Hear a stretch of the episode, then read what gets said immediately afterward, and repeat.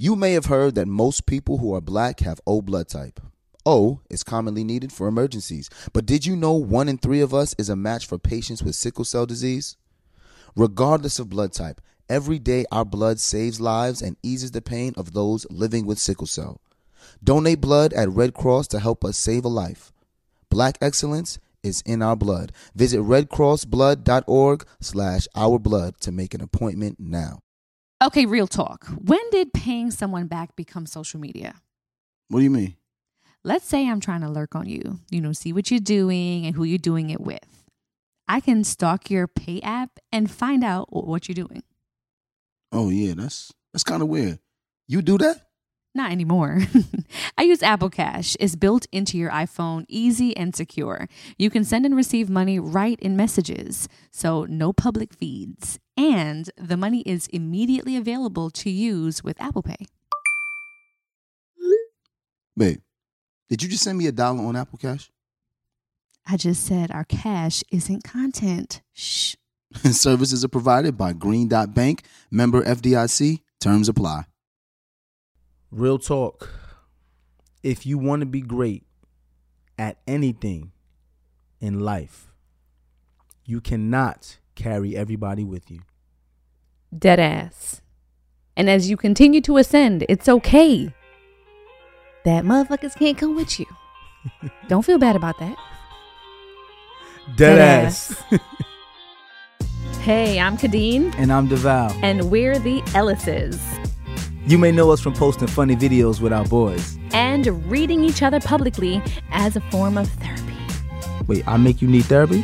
Most days. Wow. Oh, and one more important thing to mention we're married. yes, sir, we are. Mm-hmm. We created this podcast to open dialogue about some of life's most taboo topics Things most folks don't want to talk about. through the lens of a millennial married couple. Dead ass is a term that we say every day. So when we say dead ass, we're actually saying facts.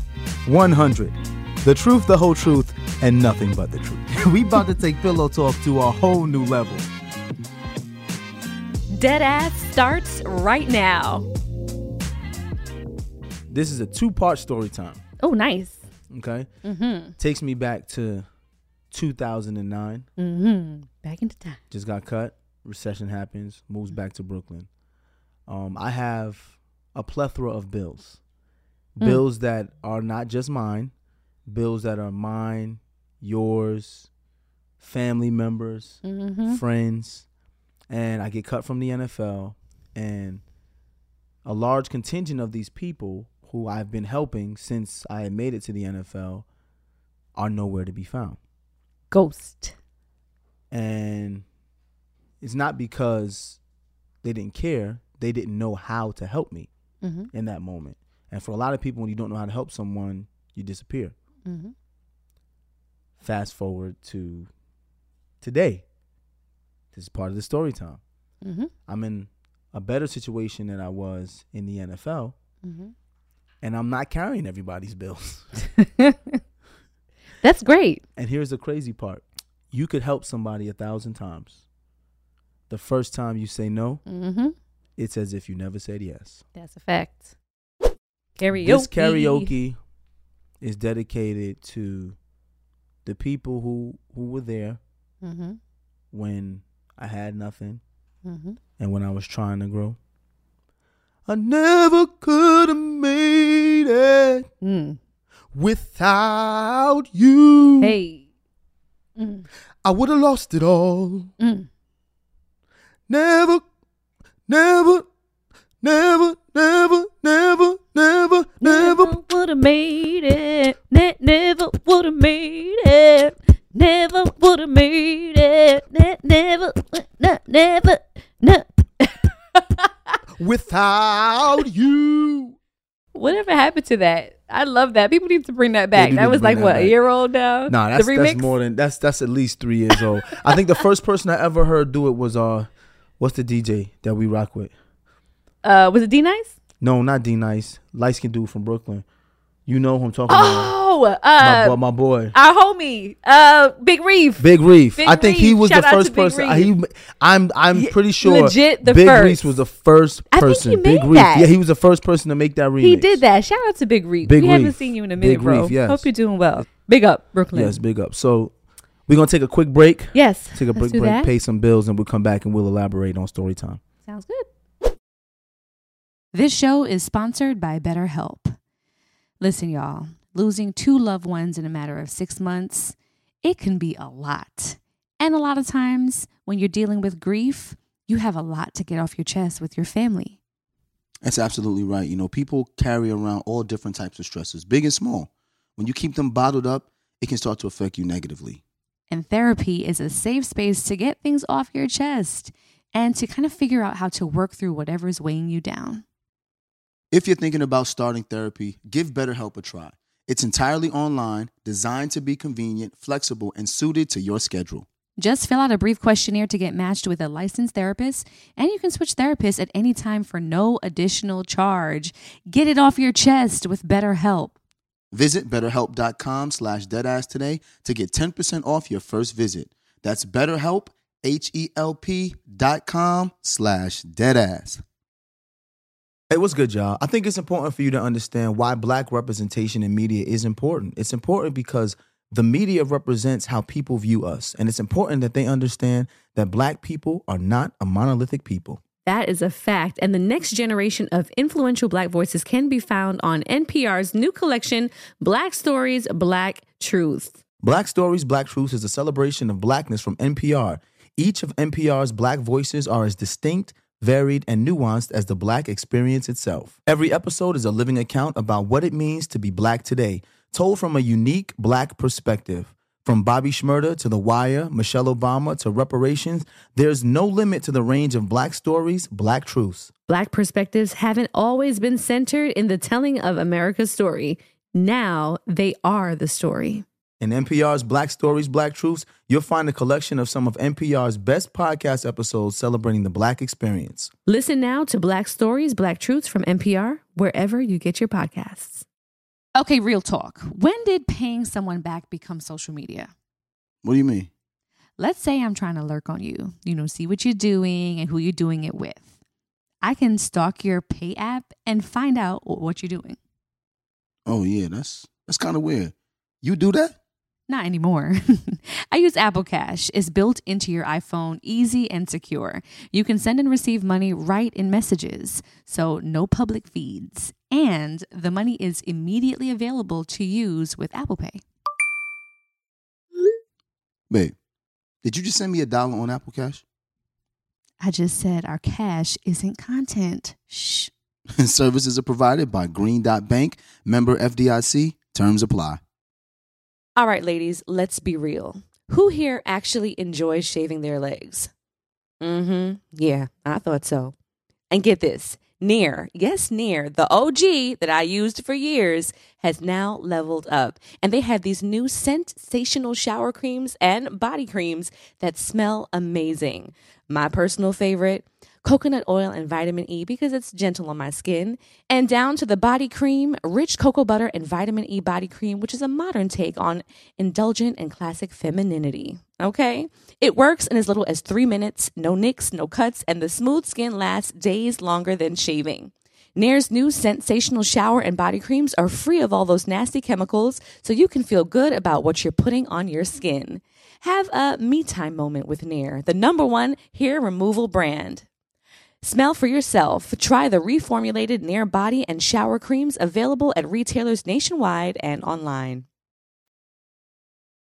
And we're back. Yes. Deval, I remember vividly mm-hmm.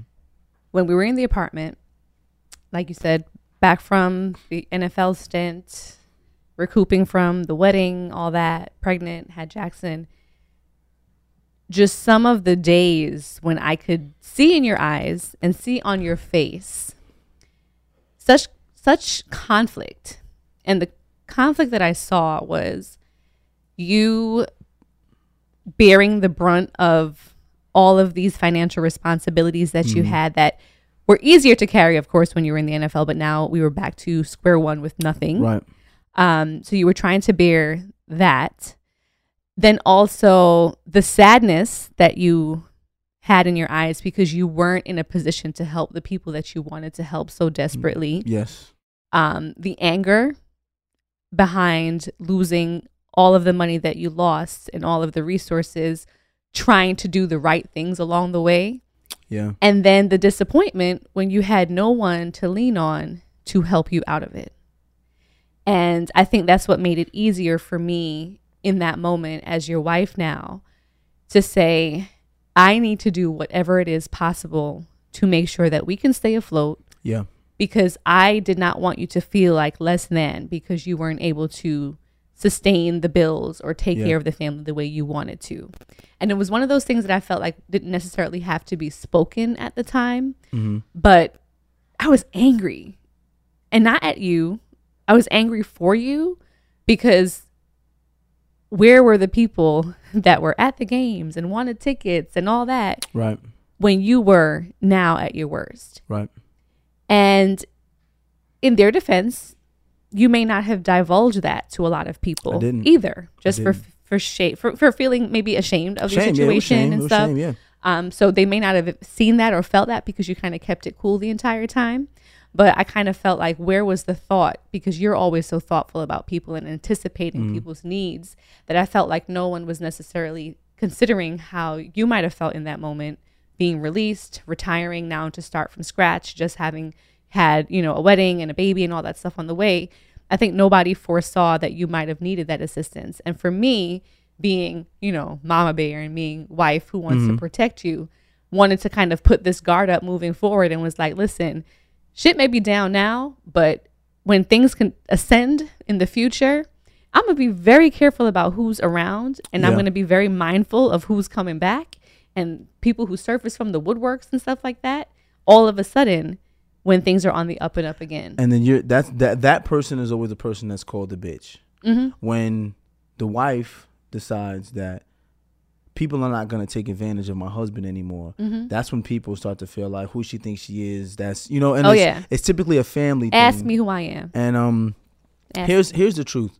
Survivor's remorse, because the, the, the title of this episode is Survivor's Remorse. I just want to explain what survivor's remorse is, right? Mm-hmm. Um, I've noticed in a lot of families, right? And survivor's remorse has nothing to do with athletics or entertainment or or anything. It's it's typically the one who is able to ascend from the trajectory that the family was on and mm-hmm. do more, mm-hmm. right? So, for example, I have college kids mm-hmm. who are experiencing survivor's remorse and they haven't even made any money yet Right. right? And people don't realize it. People think survivor's remorse is all about money. Or you got to pay for everything. No, I have kids that I've mentored who were the first in their family, first generation to attend college, first generation to even graduate high school. And the minute that they get there, I, I watch them feel ashamed that they're no longer in the same situation as the rest of their peers and their family mm-hmm. and it's almost like a sickness right mm-hmm. so it's like you you were able to get a scholarship and go off to college mm-hmm. but now when you're in college, you're rushing back home because you want to be amongst everybody because you feel this sense of guilt. Like, why am I the only one that was able to make it? Right. Even though you haven't made it yet, Right. people start to feel survivor's remorse when they've ascend past what their family's trajectory originally was. Right. And When if you you, had that- watched everybody around you Yeah. just maintain that same place and then you do a little bit more, those people typically have that guilt that like why am I the only one here? Yeah. It usually That's what happens survivor's remorse is. in that celebratory moment too. It's just like, oh, people will see you going to and from school or whatever. You're Mm-hmm. like, oh, okay, great. And then they see you with your cap and gown and you're graduating and there's this hoopla around whoever graduated. And then it's kind of like, oh, Mm-hmm. so this person is actually going to leave this playground, for lack of a better word, this area that we're in and now ascend to something else. Well, where does And that come like, from? mm, where does what come from? Where does that come from? That you know where I think survivor's remorse comes from? Where? People make you feel guilty for doing well, Mm. right? Don't forget the little people. You know they say so. Oh, what's up, Hollywood? Yeah. like that's the, all of those things Yep. are shade. You know what I'm saying? Shade. People people think compliments that it's not that shade, but it's backhanded compliments. backhanded compliment- you know? exactly. And I've, I've people say that to people who are just like trying to like you just we the kid went to college. Mm-hmm. Kid goes to college. Oh, what's up, Hollywood? Oh, you think you better than us now? I'm trying to better myself. It has Right. nothing to do with you. right. But yes, I'm trying to better myself. and you're making it about you because you might have had the opportunity to do the same but if you didn't And whose fault is that? and that's where survivor's remorse comes from. Mm. It's the guilt that pu- people put on you because a lot of the times these people had may have had the same opportunities or may not May have not had the same had it. Mm-hmm. opportunities, but they see someone doing more, and they most of the time don't know how to be happy for you if they're not happy for themselves. So they kind of throw that shade or that backhanded compliment. You Mm-hmm. know, like that. I want to be like you when I grow up. Yeah. Those stuff like that makes people feel Right. away. Even though you think it may be a compliment, it's really not. Mm-hmm. You know, and having survivor's remorse, there were times when I was even in college where I felt like, damn, like, like damn, a lot of my friends could didn't get into school.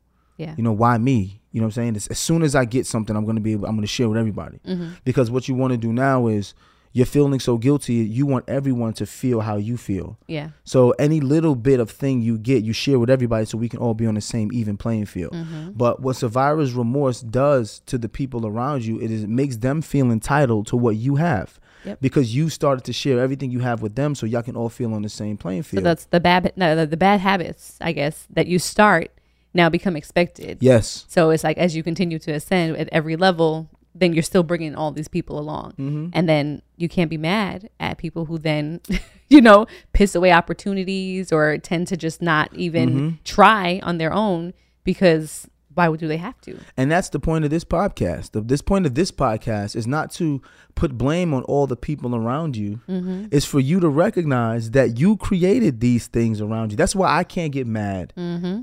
At the people around me or the people mm-hmm. around us because we created that with Mm-hmm. survivor's remorse. Now, the things that how I got survivor's remorse was started young. Where you know, it, I remember it being extremely, extremely young, mm-hmm. right? When we And used to go to, too. we used to go to Tennessee in the summer times, mm-hmm. and some of my friends used to be like, "Oh, you going down south, or you don't want to stay here in Brooklyn? You too good to stay here in Brooklyn."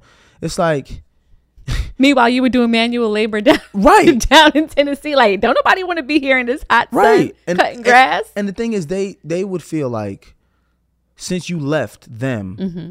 whatever you was doing was better than what you were doing here so you felt like you were better and then that becomes the narrative of Mm-hmm. Right. your life Right. you know what i'm saying that be, that for me that became the narrative of my life my parents constantly put me in situations to better myself not be better than anyone else to better myself Same. so Same. if if I wanted to do something, they found even in Tennessee, they knew I loved art. They found the Rose Center. The Rose Center was a place for um, artistic people. Like Mm-hmm. I used to draw and paint and be creative. And even then, when I didn't go to the boys' club certain days, they would be like, "Oh, you going to the Rose Center? Or you too good to just go to the boys' club?" So then you know how I started to feel. Well, I don't, I don't want to go to Rose Center anymore. I'm gonna stay. Right. You know what I'm saying? I remember it starting that young. Yeah. You know, when we used to go to Tennessee, it was the same thing. One year I begged to not go to Tennessee. And then mm-hmm. my parents kept us in Brooklyn and we went to the Glenwood Houses Projects mm-hmm. Community Center uh, summer program. And I had a great time there, but I remember choosing to not go with my grandparents mm-hmm. because I wanted everyone else around me to feel better about me staying there. Right. Think about how sick that is. You work your hardest to be better, right? Jay Z had a great quote. They were just like, um, people get mad at you and they say that you you change. Like I worked this hard to remain the same. You know, like it's the I truth love though. it. You sound just like him. this Hove. Shout out to my nigga Hove. But um, when you work this hard to be better for yourself, Right. no, I don't want to remain in the same place. You know what I think the conflict is too for some people? They feel like you are trying to be better than them. Where it's not you're trying to be better than them, you're just trying to be a better version of yourself. Yes. And in being a better version of yourself, if that then in turns allows you to ascend in whatever area you're working on, that has everything to do with you Yes. and nothing to do with the Yes. party that's blaming you for trying to be better than them. There was never a competition to begin with. right. And I think that's a problem too. A people, a lot of people Mm-hmm. feel like because you may come from the same area, or the same walk of life, or the same community, or Mm-hmm. the same neighborhood, the same school, that everybody has to be on the same path. Right. And that's just Right. not the case. Like my Right. path is going to be different than yours. I experienced that when I was growing up. Um, I used to do pageants. Everyone Yeah. knows that I competed in pageants, and it was like, oh, Kadeen thinks she better than better than everybody else because she does pageants. The pageant was an opportunity, a because I saw I was able to make some scholarship money. And your girl was trying to make money early as ten. Okay, I was like, oh, I can get scholarship money. They even cash awards. I like this. I'm going to build my bank account. So that was part of it. Another reason was that I always enjoyed being in front of an audience. That's something that I kind of just knew early on. So I was like, okay, after reading, you know, the guidelines for the pageant and stuff like that, my mom was like, oh, interview skills, that that'll help you in life. Yeah. You Yeah. do interviews and you learn how to speak in front of strangers and do one-on-one interviews with people. That's something that's a life skill you can learn. Mm-hmm. So these are things that I was doing to better my circumstance and better myself because I knew eventually one day I was going to be in some sort of entertainment. I was dancing. I loved to be on stage. Um, they had talent competitions. I was playing the piano and dancing. So my mom was like, "This is a platform for people to just see you. You never know what casting director is going to be there, an Right. acting coach, whatever." So for me, it was all about the opportunity to advance in advance myself. Whereas some of my classmates at the time was like, "Oh, she thinks she better because she got a crown and banner and she's on stage in pretty dresses and stuff." And then that kind of made me feel away sometimes. You want to I'm make yourself like, small? Yeah. I kind of was just like, uh. So if I had, you know, an opportunity, because my school was also very proud of me at the time. So they're like, Kadeen, bring your crown and banner. We have some people visiting from wherever. They're trying to give the school some scholarship money. We want them to see that we have kids who are doing things here. And then it's like I had to feel bad about presenting myself like that in front of my peers Yeah. because they made me think that I was better than them, or Yeah. I, I, I felt like I was a You're- show you're being a off. yeah. And it had nothing to do with that. It was encouragement from the adults around me, A, but I couldn't fully live in that moment and be who I wanted to be for fear of ridicule. That's survivor's remorse. You Yeah. can't be who you want to be in your greatest moments because you fear ridicule from your peers. Yeah. That is survivor's remorse. Yeah. And you know what people do to to kind of eliminate survivor's remorse? P- People like me, for example, and other people, I don't stop achieving, but when I do achieve, I try to give everything to everyone around me so that Yeah. everyone can feel the same. Yeah. And when I realized that I I didn't take care of myself, I didn't take care of the things that that mattered to me. You know what I'm saying? And Mm-hmm. Yeah. now I, I I took care of everybody so that we can all be perfect example. You're in the NFL. You're 22 years old, right? I'm taking all my boys to the club. Mm-hmm. I know they can't afford bottle service. I'll pay for everybody's bottle service. Mm-hmm. So now you spent a couple grand in a club so that everyone else can feel like they're in the NFL because you're in the NFL. Right. But you're the only one that put the work in to get there. Yeah. You know what I'm saying? Mm-hmm. And then when that runs out, or if you hit a blip in the road, Right. those same people feel like they don't owe you anything because they they didn't even ask. For it. They didn't ask for, for it. They didn't ask, and you can't blame Exactly. them. You they didn't ask for this. Right. You wanted to make yourself feel better because you felt ridiculed, Right. And now when you don't have any more to give, now you mad. Right. So really, it's not even their fault for accepting it. Mm-mm. Can't be mad at them for accepting it. You're the one that's doing all the offering. and that's and that's the point. Like you you can't blame the people around you, right? It is a culture, right? It is a culture, and I don't know if it's because I'm not I'm not white, I'm not Asian, I'm not Indian. I don't know if it's a black culture thing, but I don't know if survivor's remorse exists mm-hmm. in every other culture. Mm. Mainly because, especially in America, there's only been one group that was held captive and enslaved for 400 years, and that was mm-hmm. black people. Mm-hmm. You know, I do know for a fact that Asian uh, Asian Americans have gone through a lot uh, mm-hmm. after Reconstruction, but it wasn't the same as enslavement. Right. So I don't know if in the Asian culture it's the same type of of um, ridicule that happens when people try to ascend, but I do know in the black culture that that's what happens, and that culture creates this survivor's remorse where you're like, if I'm the one that make it, right. I got to bring everybody. Right. And it has nothing to do with entertainment. I've seen people who barely made it out of college who finally got like a corporate job. And people think corporate jobs pay instantly once you get entry level, right? Mm-hmm. No. Yep. No. Like when you st- when you graduate from college, like Bilal for example, when he mm-hmm. first started, I think he started at uh Neuberger Berman. Mm-hmm. I think Bilal at that time, this was 2006, was making 45k. But in his family's mind, He made it. he made it. Mm-hmm. So Bilal tried to help everybody, and that was a detriment to him and his future because when you try to help everybody, you can't help yourself. Nope. And this, if there's a message that you can get from this, ladies and gentlemen, is this is the message. Do not let the current culture or the culture that you exist in as you ascend ha- let you make decisions that's not going to help you continue to ascend and get to your goals. That guilt you feel, that survivor's remorse you feel is is created within you mm-hmm. because of the things that happened around you. Mm-hmm. But you can't use the people around you as a scapegoat when you do that and then fail. Yep. That's why it's you have to be you have to know it's it's okay to not take everyone. Right. That's why this second time around we help who we can help only when we can help. Right. That's I'm not fact. spreading myself thin to help everybody. And now we have four children too. We, Yes. we we're thinking about like the legacy that we're trying to build for our children and making sure that they have their little nest egg for what they want to do whenever they're you know grown and they can access that. So it's also too sometimes I feel like in addition to the survivor's remorse and trying to shell out to help people, you play things small Yeah. you know, or you just kind of feel like even if it's not having to give somebody something, you feel like you have accomplished something and you can't even share that and share in that joy with certain people because you feel like they're going to then You do that all not be able to celebrate. You do that all the time. Yes. I, I Triple I talks guess. about it all the time. Kadeen graduated magna cum laude with a master's degree in broadcast journalism. Part of the reason why this podcast is so freaking dope is because you are exquisite at what you do. You have a Oh, great voice. You took voice and diction classes. You helped me with my voice. You you're perfect with transitions and ads. That's what you do, Mm-hmm. right?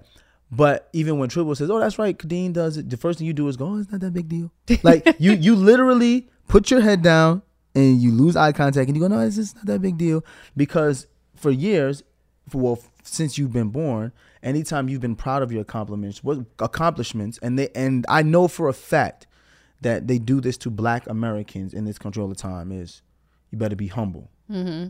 Oh yeah, being humble is a big part of it. Think about this. Yeah. When when was the last time you watched a white quarterback, a white athlete, male or female, Mm-hmm. white champion, white actor, white singer, go up to take a make an acceptance speech, and then you hear Twitter say that person needs to be humble. Mm. But then think about it when it's a black athlete. Think about Serena Williams. Mm-hmm. How when she screamed at the referee for calling her a cheater and taking a point away, Mm-hmm. people were saying she needs to learn how to be humble. Oh yes. but when McEnroe screams at refs every match, nobody says anything. Uh-huh, because that's expected. But it's see what I'm expected for us to, But it's expected for us to be to humble. always be humble and timid and and they always power say to. the Bible says to be humble. The Bible says to be humble unto God. That's it all. never says to be humble unto man. Facts. I don't have to be humble unto anybody else that look just like me. right. You have to be humble unto God. Mm-hmm. And if you humble unto God, then He will continue to bless you because now you have a fiduciary responsibility as someone who's living in abundance to help other people. Right. Which is something that we don't ever take lightly. No. So just because it's a thing where we're careful and we're we're strategic about when we help and how we help people nowadays, we definitely help. Yes, A absolutely. lot. And we'll continue. And we'll continue to help. And it's nothing that has to be publicly, you know, No. spoken about or publicly advertised either. Um, what we do, and it's crazy because that's the oxymoron, and it's kind of like the double-edged sword. If you don't talk about helping people, people don't think you help. But if you Right. help and you so- you talk about helping, then you're showing off for Right, helping. right. Um, so that you could just never win. But I think the great part about what we're doing collectively together is that as we both ascend as a couple and as individuals, like you said, God is abundantly blessing us and putting us in the position to help people who really need the help. Yeah. Um, and it's great to be able to do that and not feel the guilt doing it as if, you know, we're trying to bring someone up to our level, but just saying in your moment, I see you, you may need assistance with this or someone needs assistance with that. And we're able to do it. And Yeah. we're a cheerful giver because God loves that as well. Absolutely. giver. And the difference is now when we help people, it's more of a thing where it's like I'm not helping you to make myself feel better Yes. because I feel guilty about me. Right, ascending. that's the difference. There's, there's a difference. Yes. Mm-hmm. Because you also can't blame people for that. If you choose to help people because you feel guilty about how you've gotten these means or you feel guilty because people throughout your life have made you feel guilty about overachieving Mm-hmm. and you choose to help people to help with that guilt you're helping for the wrong reasons Mm-hmm. and ultimately you're going to end up with your feelings hurt Yeah. because that type of help runs out Right. like you can't always help people like that Right. but when you can help and be a cheerful giver because you can see someone is in a moment of need Mm-hmm. and the money you give them is not money you need or gonna need back Right. now that's here don't even you know don't Mm-hmm. say nothing to me about it don't say nothing to nobody else here you go you know what i'm saying Mm-hmm. Right. regardless of whether you receive it or not it doesn't ma- matter to me because i'm just doing this i think you need help For sure. and I think people need to recognize that, especially younger people who are starting their college process, who are thinking about where they're going to. Because I've even watched, I've watched young kids choose to go to schools closer to home because they don't want the people around them to feel like they're leaving them. And it's like you're gonna limit your opportunities and your prospects because you want you don't want other people to feel bad about you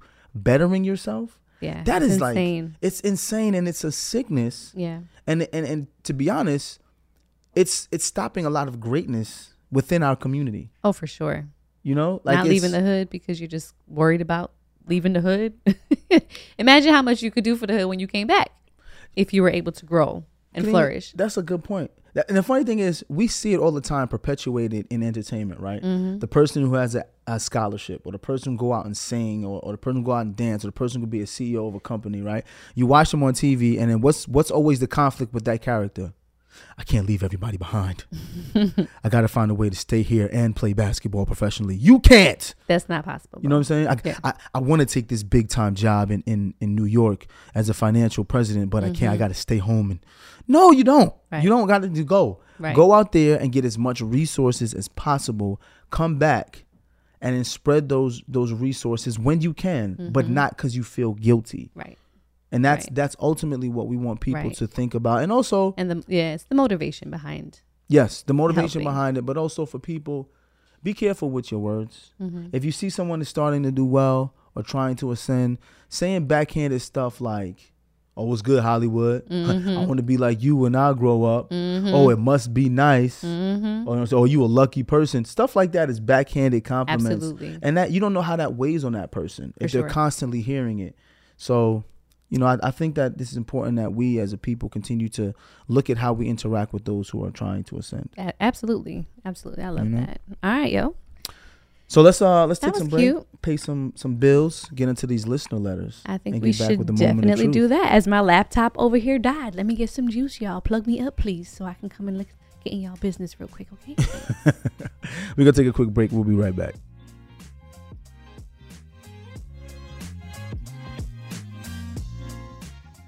All right, ladies, let's be real. Who here actually enjoys shaving their legs?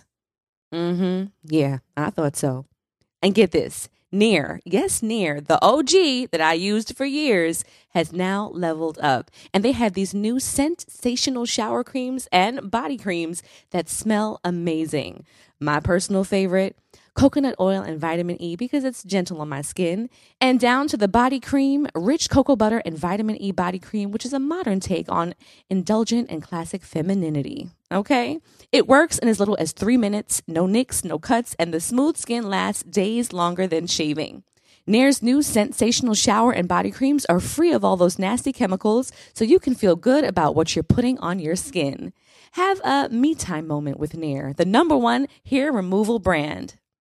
Smell for yourself. Try the reformulated Nair body and shower creams available at retailers nationwide and online.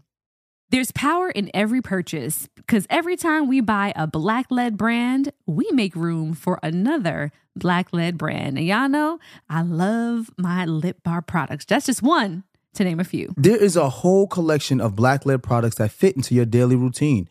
Show black founders some love, not just during Black History Month, but all year long. That's right, y'all. Black founders and the products they bring to the table are creating a whole new world of choices at Walmart. That's right. Go to walmart.com slash black and unlimited to discover all the amazing black owned products you can add to your daily routine. Something that makes me crazy is when people say, Well, I had this career before, but it was a waste. And that's where the perspective shift comes that it's not a waste, that everything you've done has built you to where you are now. This is She Pivots, the podcast where we explore the inspiring pivots women have made and dig deeper into the personal reasons behind them. Join me, Emily Tish Sussman, every Wednesday on She Pivots as I sit down with inspiring women like Misty Copeland, Brooke Shields, Vanessa Hudgens, and so many more. We dive into how these women made their pivot and their mindset shifts that happened as a result. It's a podcast about women, their stories, and how their pivot became their success. Listen to She Pivots on the iHeartRadio app, Apple Podcasts, or wherever you get your podcasts.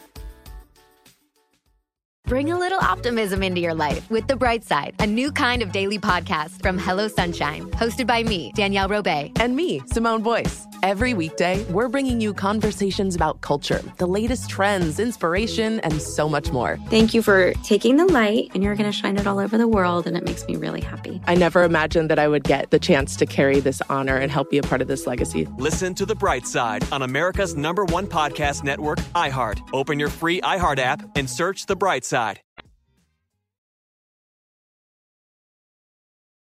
All right, so we're back with listener letters. All right, my laptop's still dead, y'all. So Devale's going to start off, and hopefully I'll catch up along We'll the way. see.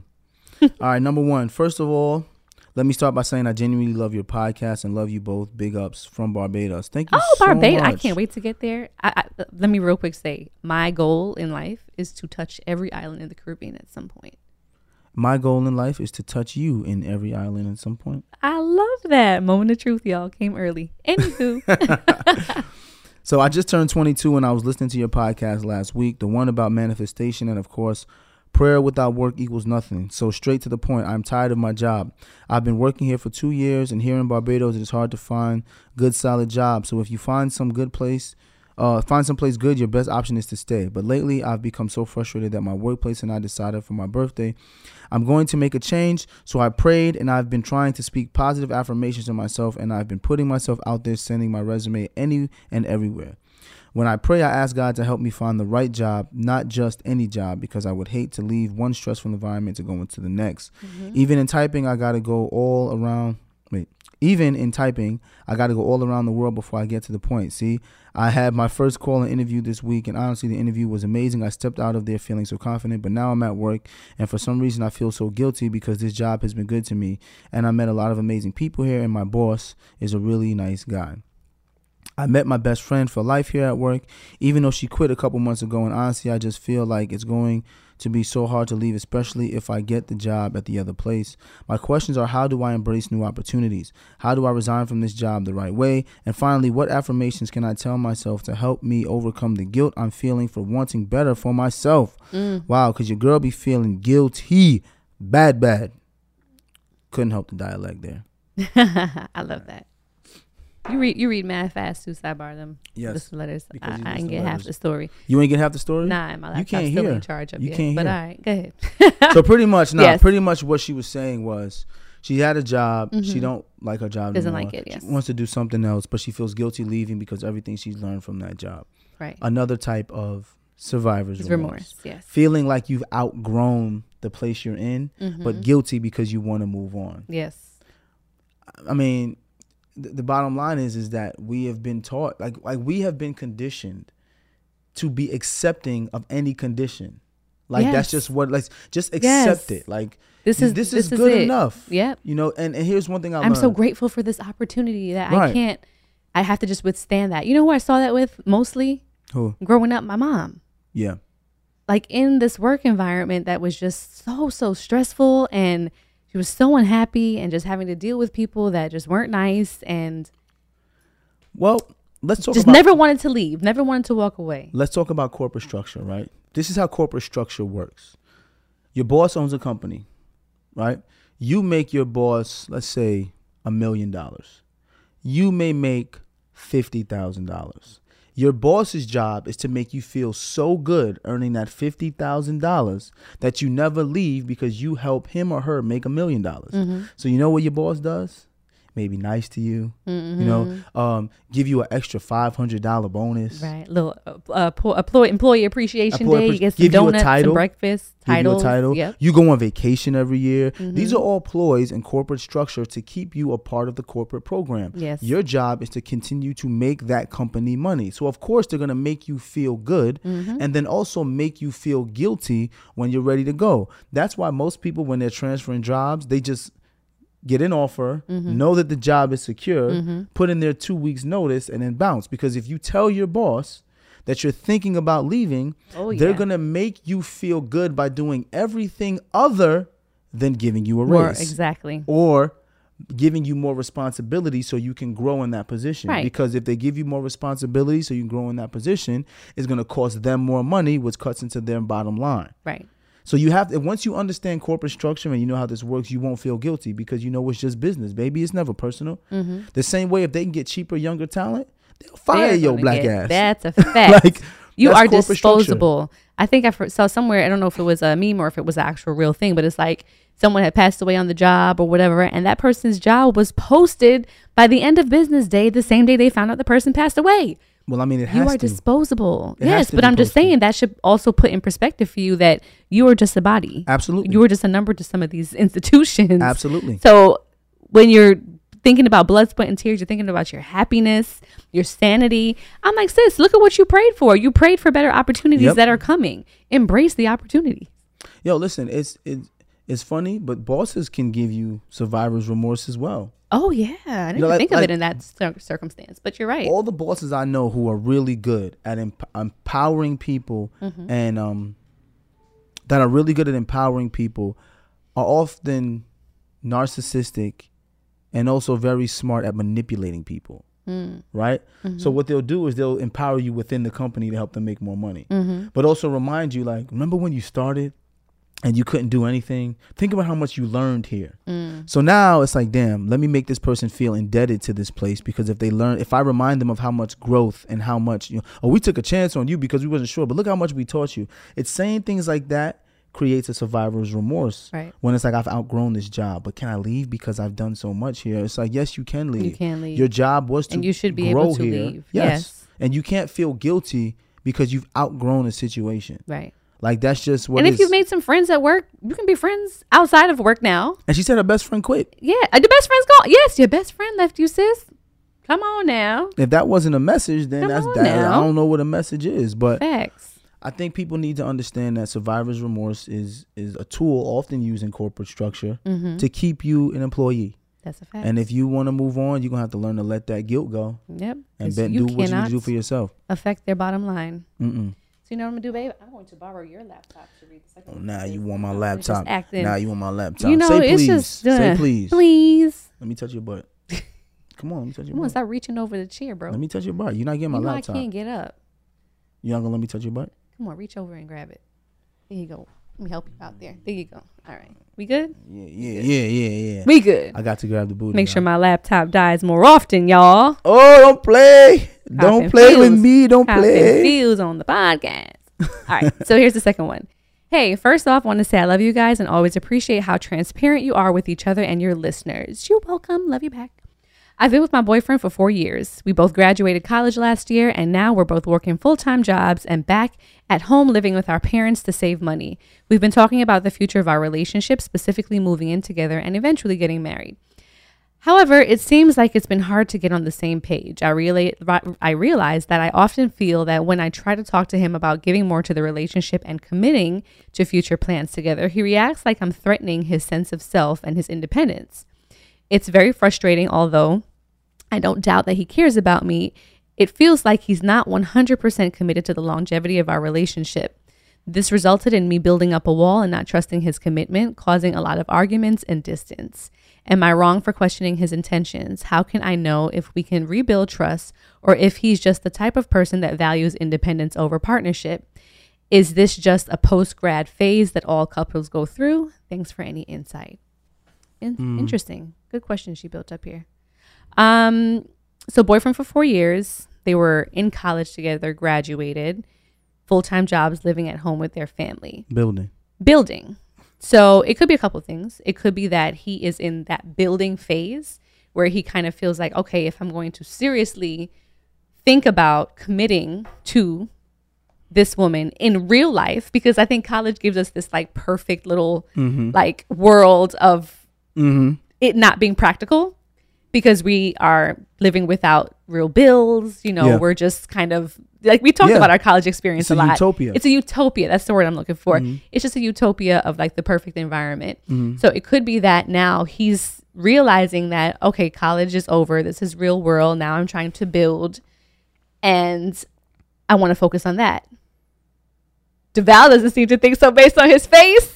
No, no, I no, I just Or is it that you think that he's just getting a taste of now the real world and maybe afraid of the commitment phase? to be honest, I don't I don't know what it is. I just feel like and we're gonna do a whole podcast about this. There's a different responsibility when it comes to a man trying to plan for the future than a woman.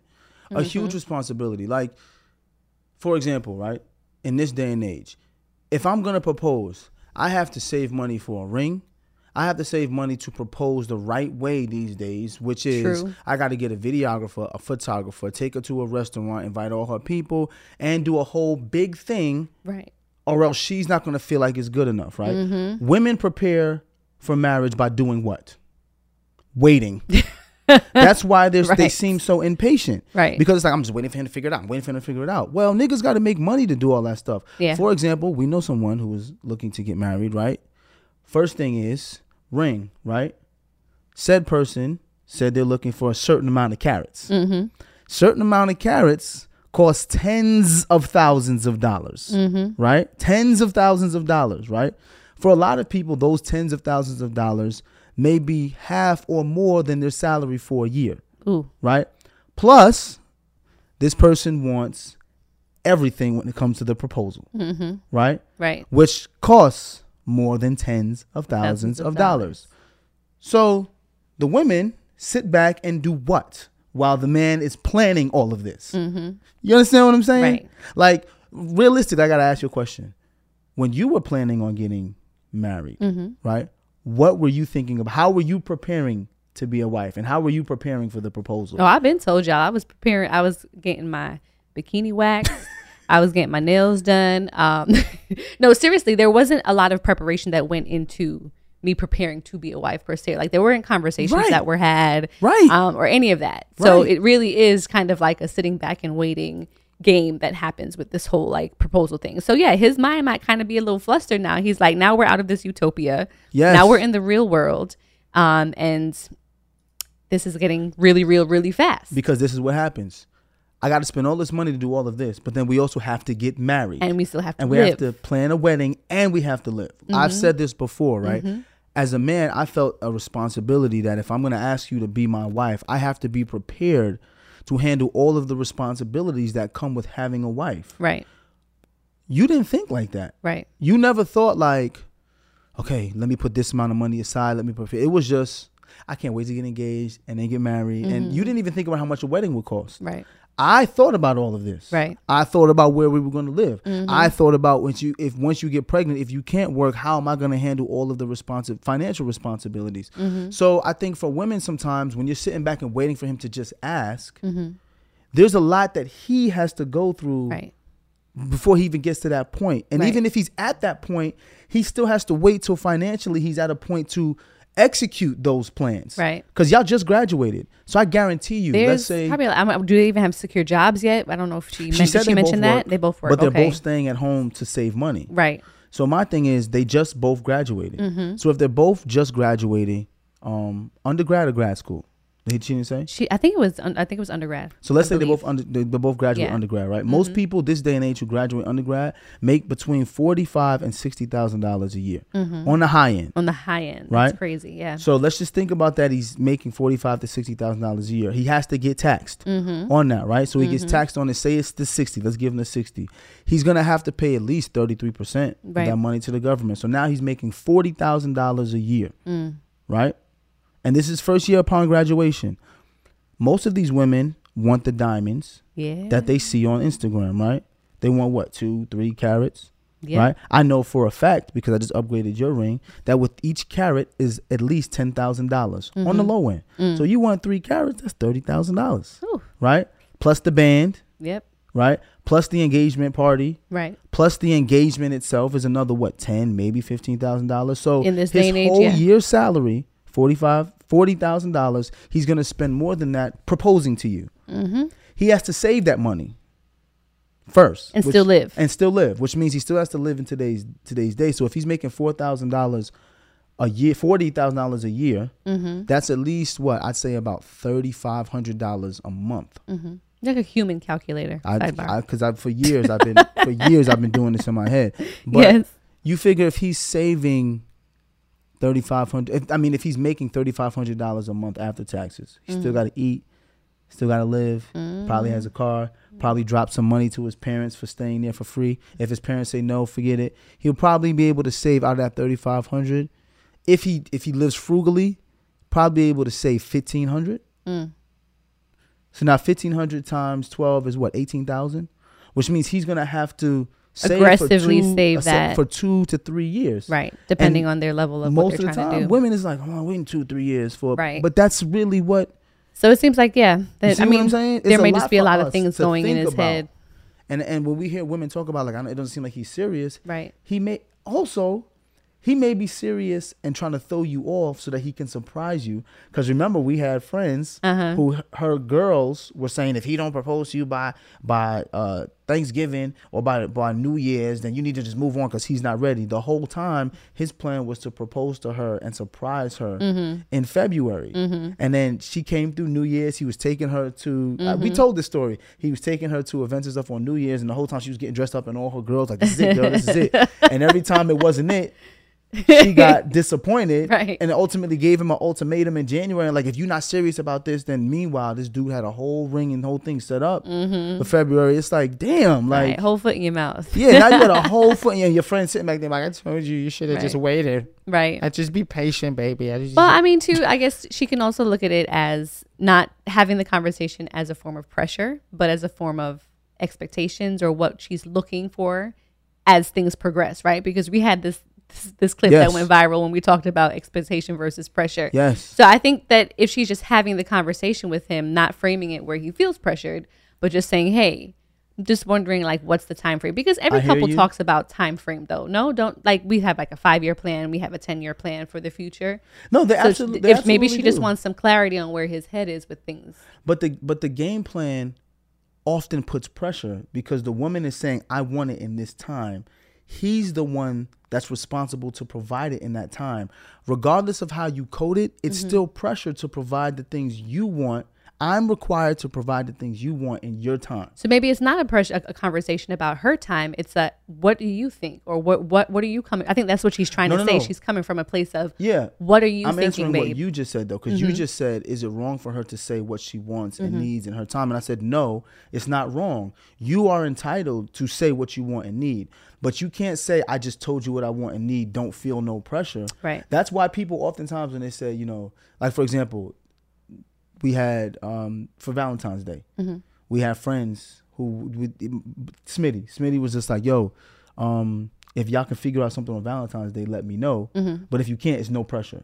You got to say no pressure because once you tell somebody what you're looking for and in a certain time frame, Mm-hmm. now it's pressure on them to provide that. Mm. The thing is, women don't like to hear that they put pressure on men when they tell them a time frame, but you're entitled to tell me your time frame. Mm-hmm. Right. But I'm going to feel it's pressure clarity. If I have to provide, provide that in that, that yeah. time frame. If you care to, also, If I he may to, be like, yeah. mm, well, you know, you can have all the time frames you want, but uh, what we're not doing is that. So Right. that's also possible. Well, good luck to you, sis. You know, continue to have the conversations. Continue, if you guys are serious about each other, that's one thing Devale and I always encourage. Even though you may not see eye to eye on the process, at least having the conversations, um, hopefully, we'll get some clarity someday. that's ultimately that's the only answer. Yeah. Can op- openly having the conversation and don't be upset Mm-hmm. Right. or don't expect other people to understand how your conversation is going to go. Mm-hmm. Because Khadeen and I had the conversation out loud and everybody else was upset, but she and I wasn't. Mm-hmm. Right. And it worked out it worked for perfectly for us. us. Yeah. So make sure y'all Sure have the did. conversation and don't care how everyone else takes it. Mm-hmm. Continue to have the conversation and love on each other. Absolutely. All right, y'all. Keep sending in these listener letters because we love to have them. We're actually going to have a listener letter episode coming up, maybe one or two this season because, you know, sometimes y'all have some really good questions and stories for us. So email us at deadassadvice at gmail.com. That's right. That's D E A D A S S A D V I C E at gmail.com. All right, moment of truth time. We're talking survivor's remorse. Going back to the top of the show, everything we spoke about, ascension, bringing everybody with you, who can come, who can't, and feeling bad about that. Um, my thing, my moment of truth, I should say, is just be careful with your words and your approach when it comes to people around you who are trying to make their hopes and dreams come true Oh, you took mine. That's a good one. Go ahead. Go there's ahead. just there's just nothing um that can be more disappointing or more hurtful than the backhanded compliments. yeah. And if you're going to support someone, support them wholeheartedly. Support them because you want to genuinely support them and their their their path, not because of what you may potentially gain from it. And just know that if you want to ascend with somebody, you have to put the work in as well too. And it can be two completely different dreams, two completely Sha-la-la different goals, two completely different paths. You speaking right now. Shout out, I'm. But there's nothing sweeter than when a group of friends or a group of acquaintances or a group of family members are all ascending in their own fields and they can do it collectively and celebrate together. Like, how beautiful is that? You took my goddamn moment of truth. All right, so we done then. That All was- right, if you want to be featured, Only thing I'm gonna add is okay. if you are the person that's ascending, Mhm. don't let your pocketbook Mhm. be your way of getting rid of guilt Mm. because that runs out. Mm-hmm. You cannot pay people to be happy for you. No. And you cannot pay your way out of dealing with the trauma for feeling guilty for being successful. Oh, yes. You can't. So Nope. between Khadeen's moment of truth, for the people around, for the person who is ascending, Mhm. know that words matter. That's a fact. And know that you have to work on healing yourself 1st Mhm. before you can be available to anybody else. Dead That's ass it. then. Yes. Dead ass then. All right. Be sure to find us on social media, y'all, at Dead Ass the Podcast. And you can find me on Instagram and all the good stuff um, at Khadeen I am. And I am Devale. And if you're listening on Apple Podcasts, be sure to rate, review, and subscribe. Dead ass, y'all. Dead ass. We'll, we'll see you next time. Dead Ass is a production of iHeartMedia Podcast Network and is produced by Denora Pena and Tribble. Follow the podcast on social media at Dead Ass the Podcast and never miss a thing.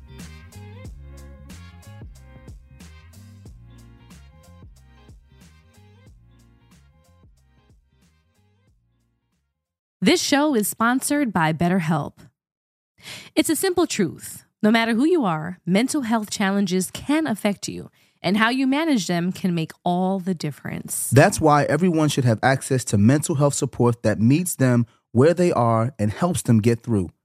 BetterHelp provides online therapy on your schedule. It's flexible, simple to use, and more affordable than in person therapy.